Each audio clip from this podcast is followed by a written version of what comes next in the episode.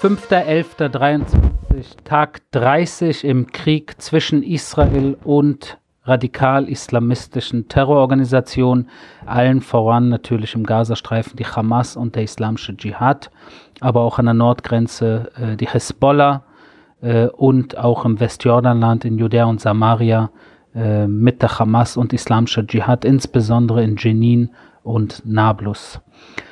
Wir sind nach wie vor bei 241 äh, Geiseln, äh, israelische Staatsbürger und Staatsbürgerinnen und äh, einige unter ihnen, äh, die Gastarbeiter sind, die äh, verschleppt wurden am 7. Oktober vor fast genau einem Monat in den Gazastreifen und seitdem äh, darauf warten, dass sie freigelassen werden oder gerettet werden. diese Situation sollte so schnell wie möglich ein Ende finden und jeder Ruf nach Waffenruhe äh, ohne als erstes zu fordern, dass alle Geiseln unbeschädigt äh, und gesund wieder nach Israel äh, gelassen werden, ist ein Ruf ins Leere. Äh, operativ sind wir natürlich im Gazastreifen äh, verstärkt im Norden äh, des Gazastreifens schreiten wir voran, haben in der letzten Woche die operativen Maßnahmen natürlich erweitert, ausgedehnt. auch im südlichen Gazastreifen sind wir natürlich verstärkt mittlerweile vor Ort aber äh, der Fokus liegt im nördlichen Gazastreifen, wo wir immer stärker auch wirklich in die, ich sag jetzt mal, in die Terror-Hubs, in die Terrorzentralen der Hamas vordringen. Eine dieser Terrorzentralen zum Beispiel war bzw. ist Jabalia gewesen äh, wo wir in den letzten Tagen äh, verstärkt äh, gekämpft äh, haben, äh, vorgegangen sind, sehr viele Terrorinfrastrukturziele und Terroristen selbst ausgeschaltet haben. Darüber habe ich schon berichtet in den letzten Folgen. Aber Jabalia als eine der Hochbogen im Speckgürtel um Gaza City herum natürlich eines, ein sehr, sehr wichtiges äh, Ziel, so wie andere äh, Terror-Hubs äh, um Gaza City herum, äh, aber insbesondere natürlich auch Gaza City, äh, die Stadt selbst, wo wir uns äh, seit Tagen jetzt nadelstichartig vorarbeiten, was nicht einfach ist, weil nach wie vor, äh, besonders in Gaza City, einige wenige hunderttausend Menschen äh, geblieben sind und dem Aufruf in den Süden zu gehen, äh, insbesondere in die Safe Zone nach Al-Mawasi nicht gefolgt sind. Warum sie nicht gegangen sind, nach zweieinhalb Wochen, wo wir diesen humanitären Korridor zugelassen haben, den fast zwischen 800.000 und eine Million Menschen genutzt haben, das ist eine Frage, die wir uns alle stellen sollten, warum nach wie vor ca. 300.000 Zivilisten im Bereich Gaza City geblieben sind ähm, und darunter natürlich sehr viele äh, auch äh, junge Männer. Äh, und das haben wir natürlich auch gesehen, das habe ich heute gepostet auf äh, meinen äh, sozialen äh, Medienkanälen, wie es gestern ein Public Viewing gab genau außerhalb des Ashifa Krankenhauses, einer der Terrorzentralen der Hamas auch, wo ein riesen Public Viewing stattfand mit äh, Hunderten, wenn nicht Tausenden äh, Männern, die alle auf einer großen Leinwand, äh, so wie es ausschaut, äh, die Massaker der Hamas äh, sich angeschaut haben vom 7. Oktober und gefeiert haben. Da gab es sehr viel Licht, da gab es sehr viel Strom, das außerhalb des Krankenhauses, sehr viele Männer. Äh, ich weiß nicht, da muss man eigentlich nur eins plus eins plus eins machen und versteht, was hier eigentlich genau von der Hamas, was da genau passiert ähm, überhaupt äh, äh, prinzipiell, dass wir uns Richtung äh, Krankenhäuser oder Moscheen oder Schulen äh, vorarbeiten und auch diese Ziele, diese zivilen äh, Objekte mittlerweile angreifen, äh, ist nicht, weil wir das wollen, sondern weil wir das müssen, weil im Endeffekt die Hamas genau diese zivilen Objekte als ihre Terrorzentralen benutzt. Und wenn sie diese Orte benutzen, bleibt uns nichts anderes übrig, als auch diese, diese Terrorzentralen anzugreifen. Ganz gleich, ob im normalen Leben diese äh, Terrorzentralen A oder B oder C heißen. Sprich, ob sie Krankenhaus, Moschee, Schule oder Kindergarten heißen. Weil wenn im Krieg, wie gesagt, und das habe ich schon oft erwähnt und ich werde es immer wieder erwähnen, wenn im Kriegsfall äh, zivile Objekte äh, als äh, Terrorzentralen oder militärische Einrichtungen genutzt werden, dann verlieren sie ihren Schutz und werden zu legitimen Zielen im Krieg. Und genau das ist, was passiert. Das ist bedauerlich. Aber dafür ist nicht Israel, äh, sage ich jetzt mal, schuldig, sondern die Terroristen, die äh, auf diese äh, feige und wirklich äh, menschenverachtende Art und Weise ähm, Krieg führen. Ähm, wenn wir jetzt mal schauen, überhaupt seit, seit wir im Gazastreifen äh, stärker äh, vorgehen, auch mit Bodentruppen verschiedenster Sorte, und zwar seit Freitag vor eineinhalb Wochen, also fast zehn Tage, haben wir über 2500 Terrorziele angegriffen. Und äh, natürlich liegt uns da auch sehr viel an der Ausschaltung von, von Terroristen selbst, von Terrorzellen im Nahkampf auch. Äh, und wir lenken natürlich auch Flugzeuge äh, zu Angriffen auf terroristische Infrastrukturen äh, von unten. Das heißt, Bodentruppen, die äh, Terrorinfrastruktur, Terrorinfrastrukturziele entdecken und dann natürlich die Luftwaffe dahin, sage ich jetzt mal, äh, koordinieren, um dann diese Ziele, äh, sei es Waffendepots oder äh, Beobachtungsposten oder Kommando- und Kontroll Kontrollzentren im Gazastreifen dann anzugreifen. Insbesondere, wie gesagt, äh, im nördlichen Gazastreifen. Ähm, wir haben hier auch äh, äh, diese, diese Kommando- und Kontrollzentren, die sind äh, sehr wichtig äh, innerhalb der terroristischen Infrastruktur, sage ich jetzt mal der Hamas, weil von diesen Kommando- und Kontrollzentren natürlich äh, der Kampf äh, vor allem geleitet wird von den Terroristen. Und wenn man die außer Gefecht setzt und dazu dann auch ihnen Schwierigkeiten bereitet mit der Kommunikation, dann fällt es ihnen schwer, tatsächlich zu kommunizieren untereinander und dann auch Dinge zu koordinieren. Äh, das ist, äh, das ist auf dem Weg zum Sieg, sage ich jetzt mal, gegen den Terror sind das ganz, ganz wichtige Punkte, die wir hier äh, tagtäglich versuchen. Wir versuchen es den Terroristen so schwer wie möglich zu machen, natürlich, um in dem Sinne auch diesen, diesen Kampf, dieses Vorgehen der israelischen Armee nicht in, ins Ewige hinauszuziehen, sondern ja, langsam, besonnen, präzise, aber jetzt auch nicht äh, das Ganze auf äh, Jahre hinausschieben, sondern äh, Wochen, äh, aller spätestens Monate, bis wir natürlich diese Situation dann so in den Griff bekommen, wie wir es vorhaben. Also über 2500 Terrorziele in knapp äh, zehn Tagen. Auch in den Kämpfen äh, im Gazastreifen, überhaupt im Nahkampf, wie, wir, wie erwähnt, ähm, werden systematisch zivile Einrichtungen äh, für terroristische Aktiv Aktivitäten genutzt. Und eines der Beispiele, was ich hier nennen will, oder zwei Beispiele, ist einmal, dass wir Raketenabschussrampen näher eines Kinderschwimmbads entdeckt haben und auch äh, Abschussrampen näher eines Kinderspielplatzes eines alten Kinderspielplatzes in nördlichen Gazastreifen. Und das sind natürlich weitere Beweise, Beweise dafür, dass die Hamas genau diese zivilen Infrastrukturen genau, ich meine, wer denkt daran, dass ein Kinderspielplatz missbraucht wird? Ja, das ist, das würde in meinen Kopf überhaupt nicht reingehen.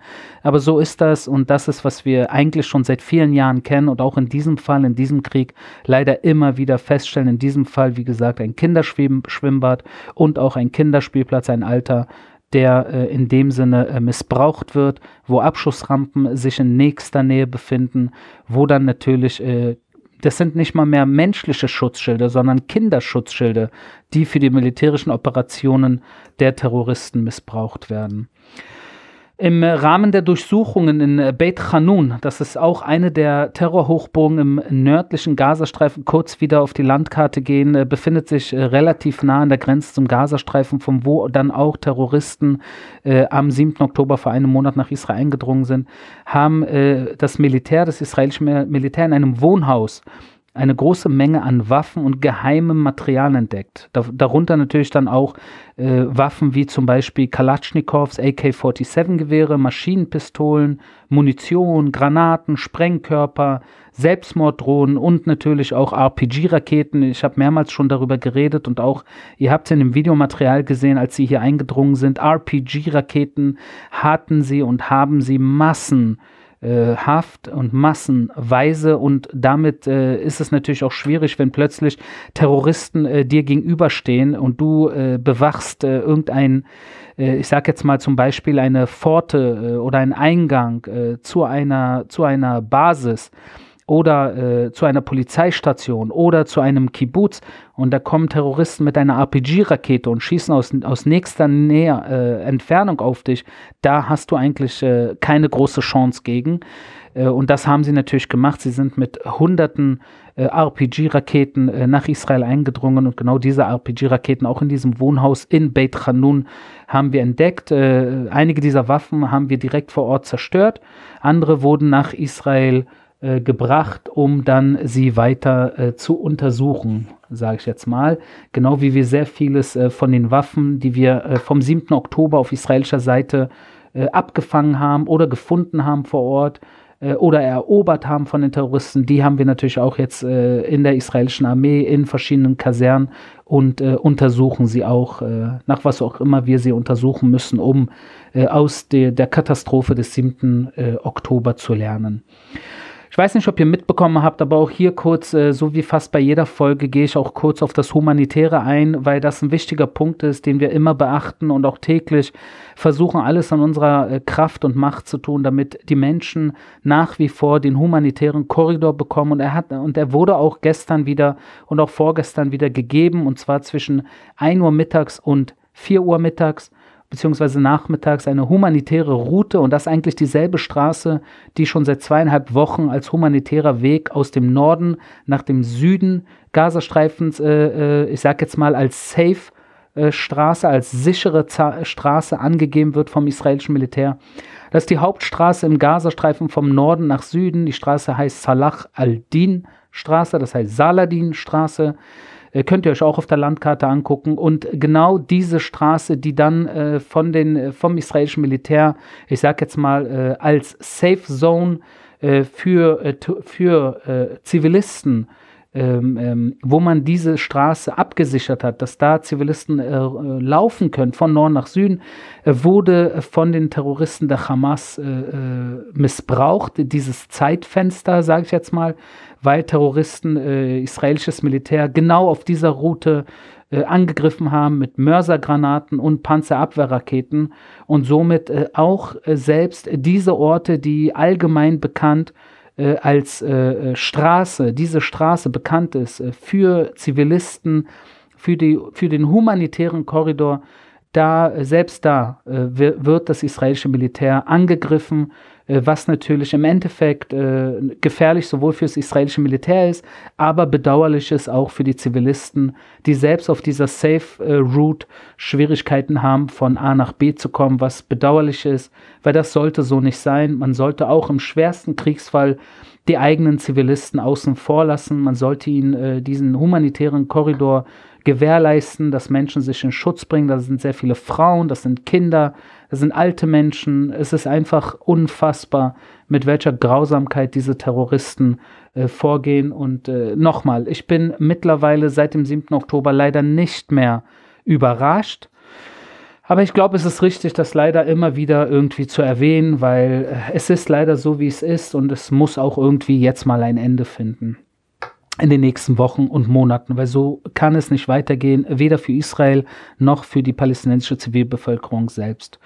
Gestern gab es einen Zwischenfall, den will ich äh, auch noch mal kurz erwähnen, einen Raket Raketenbeschuss aus dem Gazastreifen auf Eilat beziehungsweise Richtung Eilat.